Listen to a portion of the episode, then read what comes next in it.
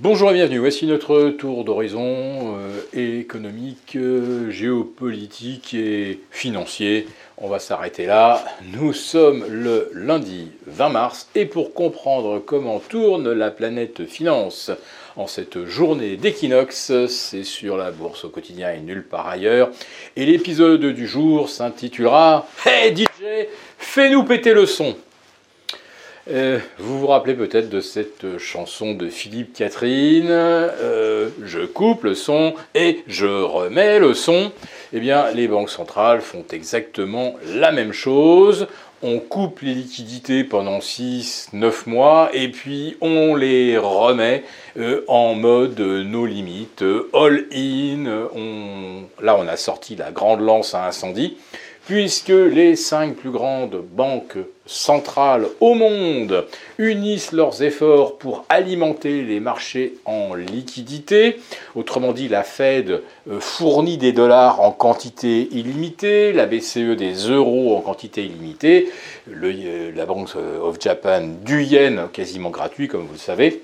Et ainsi de suite pour la Bank euh, of England, la Banque nationale suisse et la Banque du Canada.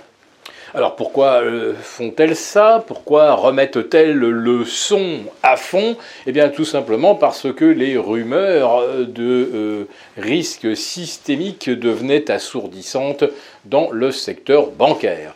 Et il fallait évidemment s'y attendre, puisqu'il y a une semaine de cela, M. Bruno Le Maire nous disait calmez-vous, il n'y a pas de risque systémique, donc vous pouviez évidemment tout de suite avoir la certitude qu'on était face à un risque systémique majeur qui est maintenant complètement acté par les banques centrales.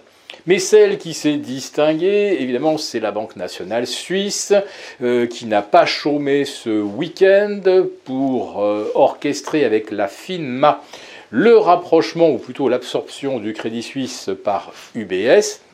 Bon, ça c'était une solution que tout le monde avait un petit peu dans le coin de sa tête. Mais par contre, ce que personne n'avait vu venir, c'est que pour permettre à ce rachat de fonctionner, la Banque nationale suisse offre non pas 10, non pas 50, mais 100 milliards à UBS. Déjà que euh, la Banque nationale suisse avait mis 50 milliards pour rassurer les marchés au sujet euh, de l'avenir ou de la possibilité de continuer de faire des affaires avec le Crédit Suisse. déjà, si vous mettez 50 milliards sur la table, ça veut dire que vous pensez que le risque, il est peut-être de cet ordre. Eh bien, avec euh, la fusion, on est à 100 milliards plus, plus, roulement de tambour, 9 milliards de garanties du gouvernement suisse au cas où, en rachetant le Crédit Suisse, UBS découvrirait des cadavres dans les placards. Bon, ça fait déjà un chèque de 9 milliards. En tout, 109 milliards pour euh, sauver le Crédit Suisse. Alors quand vous pensez qu'en France, on nous fait travailler deux ans de plus pour euh, potentiellement 12-13 milliards d'endettement, alors les Suisses, avec 59 milliards, ils vont travailler jusqu'à quand? Jusqu'à 98 ans ou pas? C'est hallucinant. Euh, aux États-Unis, euh, la Fed, elle, elle a mis quand même déjà avant le week-end 300 milliards sur le tapis. Alors c'est ce qu'on appelle donc euh, des opérations euh, euh, de fourniture de liquidités au marché. Alors généralement c'est ce qu'on appelle des swaps, autrement dit la Fed prête de l'argent contre du collatéral, c'est-à-dire que n'importe quel établissement financier qui a besoin de liquidité peut apporter en garantie des effets, des instruments obligataires, etc. Alors vous le savez déjà, pour ce qui est des bons du Trésor américains, eh bien, la euh, Fed les prend pour une valeur de 100, même s'ils ne valent plus que 80 ou 82 sur le marché. On vous a expliqué ça la semaine dernière. Donc il n'y a plus de valeur marché en fait pour les bons du Trésor. Pour la Fed, c'était mis à 100 et ça vaut 100 quelles que soient les circonstances. Donc la Fed accepte maintenant n'importe quelle quantité de collatéral pas 300, pas 500, ça peut être jusqu'à 1000 milliards. En fait, autant que nécessaire. On peut imaginer que la BCE va faire à peu près la même chose. Donc nous sommes bien face au deuxième plus grand choc de stress systémique depuis 2008.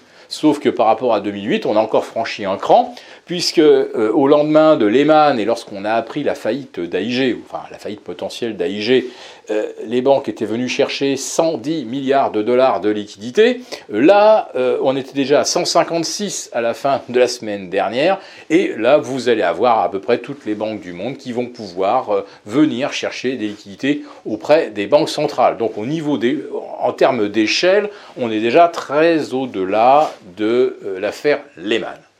Bon, alors maintenant, nos auditeurs doivent se demander euh, si on risque quelque chose avec euh, ces sous euh, chez un banquier pas forcément systémique. Bon, la réponse est probablement non.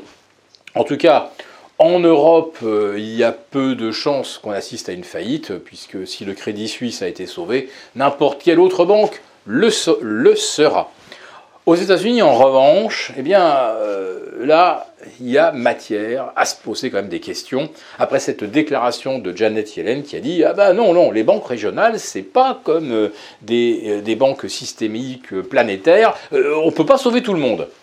Alors attention, parce que ces petites banques régionales qui comptent pour du beurre, c'est quand même 50% de la totalité du crédit aux États-Unis c'est 60% euh, des crédits hypothécaires, c'est 70% des prêts aux petites entreprises. Autrement dit, les banques régionales ont une vraie justification, c'est qu'elles sont au, plus proche du euh, tissu euh, industriel et économique. Et je crois que c'est même 75% de tout le crédit immobilier aux entreprises. Voilà. Donc si les banques régionales américaines euh, s'effondrent, eh bien c'est l'économie américaine qui s'effondre. Donc euh, Janet Yellen a quand même pris un gros risque en expliquant que euh, ceux-là, ben, potentiellement, s'ils doivent aller au tapis, eh bien le Trésor américain et la Fed euh, laisseront les choses se dérouler comme euh, normalement dans le capitalisme. Quand vous n'êtes pas solvable, eh bien, vous faites faillite. Eh bien, si les banques régionales font faillite, à nouveau, on rentre dans un nouveau risque systémique parce que ces banques régionales feront à leur tour chuter les banques systémiques et euh, si les banques centrales se mettent à créer ex nihilo des milliers de milliards d'euros, de dollars, etc., eh bien ça veut dire que c'est la monnaie qui n'a plus de valeur.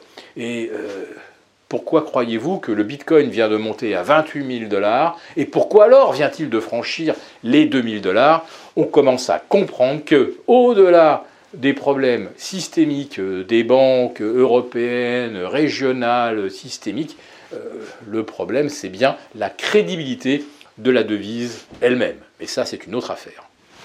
Si cette vidéo vous a plu, n'hésitez pas à nous mettre un pouce.